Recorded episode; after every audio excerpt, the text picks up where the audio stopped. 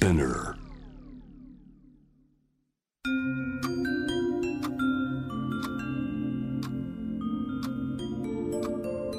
こんなこときっと取るに足らないからと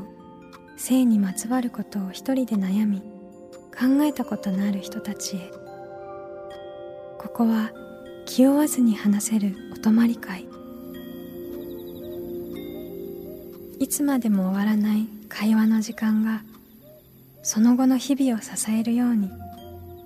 個人的な思いの交換が私たちを救うのだ。私とあなたでおしゃべりを。私たちのスリープオーバー。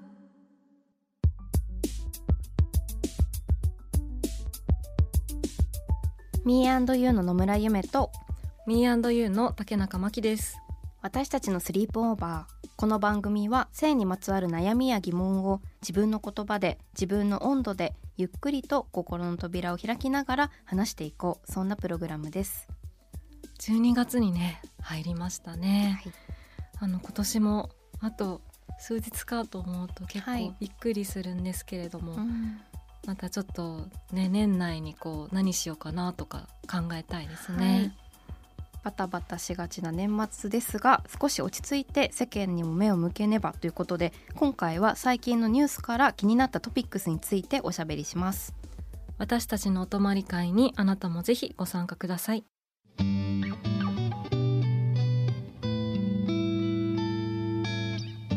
私たちのスリープオーバー改めて野村ゆめと竹中真希です。師走ですね。はい。はいちょっと番組のことを振り返ってみたんですけれども私たちのスリープオーバーの今年の後半はオープナーの岩谷加穂さん山崎まどかさん山内真理子さんなどなどこう物を作ってる方でうん。クリエイターとか作家のゲストが多かったなと思います。確かに。はい、そうですね、うん。あの山崎まどかさんには「あのこと」という映画を紹介していただきましたが、はい。こう12月2日公開っていうことでもしかしたらご覧になった方もいらっしゃるかもしれません、ねなんか60年代に中絶が違法だったフランスで大学生のアンヌが予期せぬ妊娠をして夢と学位のために一人戦うというストーリーの映画ですね。はい。はい。この映画あの今もうご覧になった方とかこれからご覧になる方もいらっしゃるかなと思うんですけれども、あの私も見ました。えー、はい。で映画館で見まして、はい。まどかさんがうん。結構その、もうアンヌの目線ですごく映画が撮られてるって話をうん。されていたなというふうに思っていて、はいあの本当にこうまあ俯瞰した目線とかではなくって、うん。アンヌがどういうふうにその中絶が違法であるっていうところから自分が妊娠をしてじゃあでもこう勉強しうん。て大学に通いたくて、じゃあどういうふうにうん。あのしていけば自分の夢が叶うのかっていうことがすごくこうサスペンスフルにというか、はい、書かれていてでもすごくあの音楽が結構印象的でした、音楽。音音がすごく鳴るっていうか、お音楽？うん、音楽も鳴ってたしなんかうん。音の印象が結構あって、へできれば映画館あー。っていう見てもらいたいなってすごく思う、うんうんううん。ん、そうなんだ。リアリティが、うん、まどかさんもねおっしゃってましたけど、はい。臨場感といううん。かその目線でっていうところで、今までなかなか描かれてなかったことを描かれているっていう風なお話だったかなと思うんですけれども、なんか本当に映画の告知というかストーリーのとこにもこうん。う一人の女性が、まあ、たった一人で世界を相手にするっていうことが書いてあってで本当にそういうことだよなって思ったんですよね。この中絶が違法であるっていうことって、中絶を選択するとその本人もその意思も、うん、と犯罪になってしまうっていうことって、なんていうか自分の夢のために行うことが犯罪者に仕立てられてしまうっていうことじゃないですか。でそれをなんかどういうふうに映画を見ながら自分たちがうん例えば同じ状況になくっても想像するかみたいなことのきっかけはすごいこの映画にうんある、うん、なと思いました。なんか11月のアメリカ中間選挙でもこう中絶の権利を支持するかどうかってところがこうん。う結果に影響するっていう風なはい、ことがあったかと思うんですけれども、ねえ。ね結構あの、うんね、住民投票とかではね、うん。割とこうあの中絶禁止をむしろ容認してたような最高裁のうん。の前の判断に対してノーを突きつけるような中絶の権利っていうものをすごく支持するようなあの州っていうものも多かったりしてなんかそれはすごく希望にも感じたけれど。ね、こう出口調査のこう、有権者が重視した問題とかでも、本当に中絶っていうあのキーワードがこはいうすごく本当に上の方にうん。来ていて、こうあのことの話とかアメリカの中間選挙の話とか海外で起きていることなのかと思うと全然そんなことはなくてこう日本でもやっぱりこう配偶者同意が必要だったりとか今までの私たちのスリープオーバーでもいろんな方とこう中絶だったりあの体の権利の話してきたかなと思うんですけれどもあの古いやり方でこう堕胎の手術をしたりとかなんかこうなかなかこうアクセスしづらい金額的にもみたいな話とかも以前伺ったりとかもしたかなと思うんですけれどもなんかちょうどニュース見てたら11月14日に「もっと安全な中絶をアクション」っていうで専門家の方々が国に対してこうもっと安全な中絶をっていうところを呼びかけるようなことをやってらっしゃるのをニュースで見てなんかねこう配偶者同意とかもそのニュース見てたら当時立法した趣旨がどのようなものだったかについて明確なお答えは困難みたいなお話がその中であったみたいで、なんかそういうところとかもそういったアクションとかを通じて過去を振り返ったりとかうん。これからが変わっていったりとか、うん。なんかそういうのが日本でもどんどん起きていくのかなと言っていきたいところだなというのをすごい感じました。確かになんかそういう立法ねこうされた時の状況っていうのがまた今とねこう権力を持ってる人とかこううん社会の雰囲気っていうのもきっと違ったバランスだったりするだろうなってことを考えると、なんか少しずつ今にね合ったものにというか、まあ、うん今に合ったものだし、もっと一人一人が尊重されるようなものにしていくために、まあ、そういう状況も見ていきたいですよね。うん。なかなかね全部ねこうチェックして追ったりっていうのが一人だと難しいこともあると思うんですけど、うん。こうやって話したりして、うん。あそういう状況今あるんだとか、っうん。ていうの結構大事だなって思いますね。大事ですね。うん。なんかまた1年前ともうん。変わっていたりとか1年ごとはまあ変わってたりとかもね、うん。きっとあると思うから、そうですね、うん。なんかね結構そういうの本当に一人でやっぱ全部追わなきゃとか全部知らないとみたいに、まあ、焦りすぎることなくというかでも気になったものとかからなんか少しずつ知ってったりとかシェアしたりしながら、継続的に考えられるといいなという,、こうん。ううん自分の今年の振り返りも込めて、はい、来今年の振り返り、はい、目標も込めて、うんはい。うんそうですね。他にも最近気になったトピックスとしてはい、今ちょうどサッカーのワールドカップのカタール大会が開催中うん、ということででカタール大会で史上初めて女性の審判員が選出されたということです。はい、私これでもはい驚いたというか、うん。あのそうニュースを見て初めて知って、うん。でもそうだよなと思ってこう私サッカー見るの好きなんですけど、はい。まあ男性の審判員とあうんの男性のこうサッカー選手がうんこうコートを走っているっていうやっぱり印象があってでも今回6人の女性審判のうちの1人が日本人の山下良美さんという方で日本から選出された唯一の審判だということです。おおうん。でも本当になんかワールドカップがあるたびに見てて、はい。もう男性なのが当たり前みたいにうん。見えてしまっている職業とか、なんかポジションみたいなうん。ことが、まあ、自分の中でもこれが当たり前なのかなって多分思ってしまっていたこととかが、なんかそういうことが少しずつ自分がこう生きてる間にも変わっていくっていうのはすごいそういう兆しを感じるようなうん。ニュースだなって感じました。そうですよね。うんなんかこうそのジャッジをねする審判って本当にこのゲームのねあのいろいろジャッジをしたりとかなんかその流れを考え,、うん考えるというかその判断したりっていう人があのその女性がやれることがあるというかそういう人たちがいるっていうことをなんか見る？うん。それが本当にこれから何かあのサッカーに関わりたいなって思う人とか、スポーツに関わりたいなって思うなんかもっともっと若い人とかがテレビにさきっと山下さんだったりさ、うん。まあ、女性の審判員だったりとかさあるいは自分とこれまで見えてなかったけれどなんか自分に近いものを持ってる人が、もう表に立ってるのを見たらすごく嬉しい。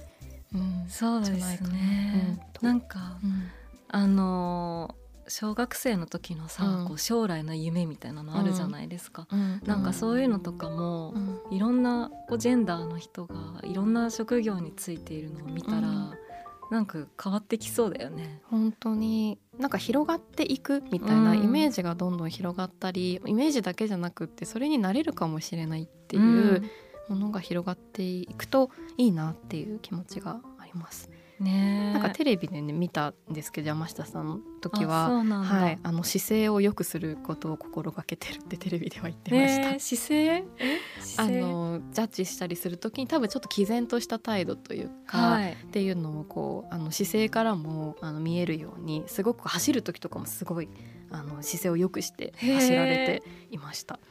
ああ姿勢いいですねその言い、葉、うんねそうでも本当それぞれのねそういうこうどういうふうにやってるんだみたいなことを聞けるっていうのもすごく貴重だし、うん。なんかそれぞれのやり方もねなんか知れることでいろいろ目指したいなって思う人も本当に増えるというか、うんじゃないかなと思ったりしました。でもこうワールドカップが行われているカタールという国なんですけれども人権問題でこう世界から厳しい目が向けられていて7月に世界経済フォーラムが発表した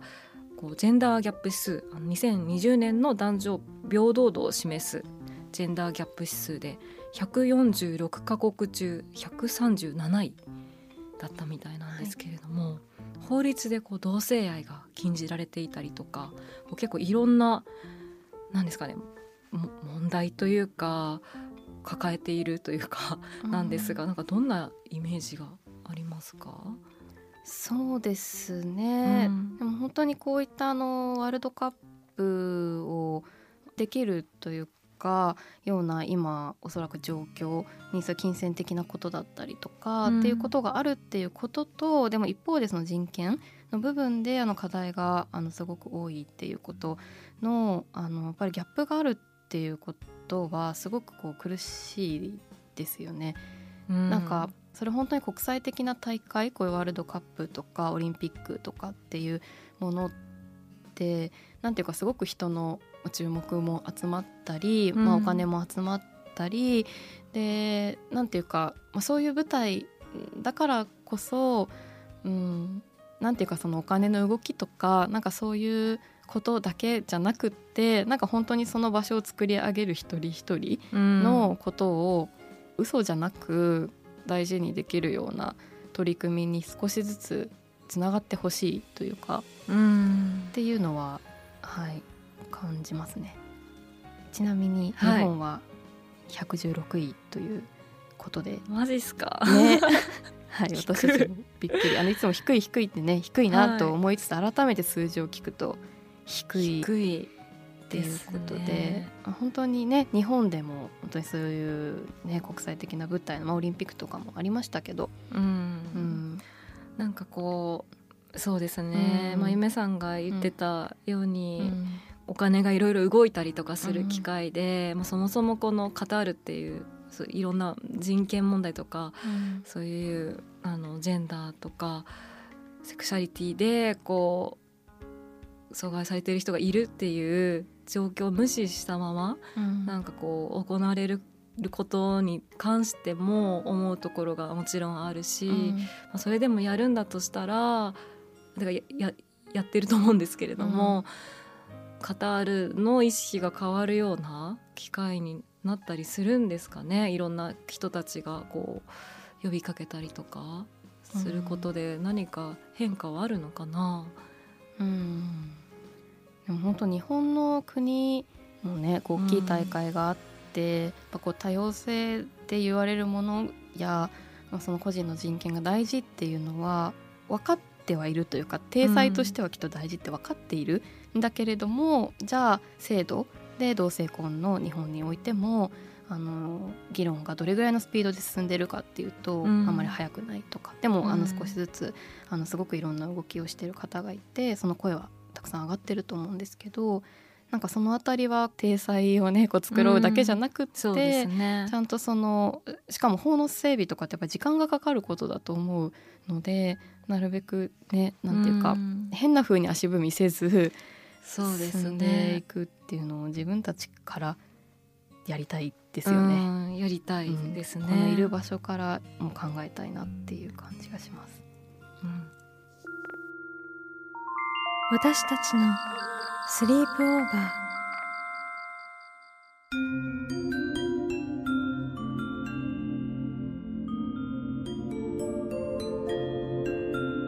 私たちのスリープオーバー。今回は私たち2人が気になったトピックスについておしゃべりしました。はい、今回はねあのあのことの話からこう中絶の話だったりとかはい、あとワールドカップについても少しお話ししましたけれども、はい。い、かがでしたか？はい、こうあのトピックも今回いくつかお話を2人でしたんですけれどもなんか自分としてもこうなんというかすごくすごく詳しいトピックスばかりではないしこうやっぱこう話すっていうこととか、まあ、それこそ仲いい友達とかと話し始めてみるっていうことで考えるきっかけになるっていうこともすごくあるんじゃないかなってうん。なんか感じたりしました。そうですね、うん。なんか詳しくないからうん。ちょっと話に出すのをやめとこううん。とかになってしまうこともあるけど、うん。なんかそうじゃなくてちょっとわからないけど話し始めてみるみたいな。でこの番組が本当にこう今まで押し込めてたこととかも話してみようっていうのすごく自分の気持ちもそうだけど世の中で起きてることとかも割と素通りしちゃったりするじゃないですか。いっぱいニュース流れてて、うん。毎日いろんなことが起きていて全部追うのは無理だなとかそういうふうな気持ちに自分がなることもあるんですけど、うん。でもなんかちょっとあれってどう思う？とかね。話してみたりすることができるだけでも、なんか自分自身もそれによって変わったこととか、もっと調べてみようって思うこととかあったなと思って。うんうん。うん、確かに。はい、ちなみにさっきのジェンダーギャップ指数あの日本はまだまだはい、あの116位っていうところでちょっと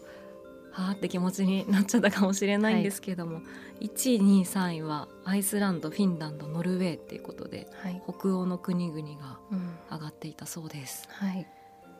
ね、北欧の国で首相もね、こう女性やあと年齢も若い方うん。がリーダーになっていたりとかっていうのを見ると、うん、すごくそういうことが可能な場所があるんだっていうことをすごく知りますよね。ねうん。そういうのはすごい希望にもなるし、うん日本もまた来年はどうなのかとか、うんまあ、ジェンダーギャップ指数だけで全てが決まるわけでもないとは思うので、うん。まあ、そういうところも踏まえつつ、うん。いろんな国の動きだったりとかもこの番組でもはい。学んでいきたいね。ですね。まあ行きたいですね。北欧行きたいね。はい。ね。ちょっとはい。訪れたいなとはい、うん。思います皆さんは性について悩みや疑問はあるでしょうか？番組の感想や今後特集してほしいこと私たちのスリープオーバーのホームページからメールでお寄せください。メールをご紹介させていただいた方には番組オリジナルステッカーをプレゼントしますのでお名前と住所の明記をお忘れなく。そして前回も募集したメールテーマ自分のファッション気に入ってる？ですが引き続き募集中です。もし気に入ってるとしたらなんかなんでなのかとか気に入ってなくてもこういう理由があるんだとか一言添えていただけると嬉しいです。私たちのスリープオーバーは毎週金曜日配信。さらに JWAVE のラジオでもお聞きいただけます。毎週金曜日深夜1時30分から。FM81.3 JWAVE こちらもぜひチェックしてください。気負わずに話せるお泊まり会次回も私とあなたでスリープオーバーしていきましょうここまでのお相手は Me&You の野村夢と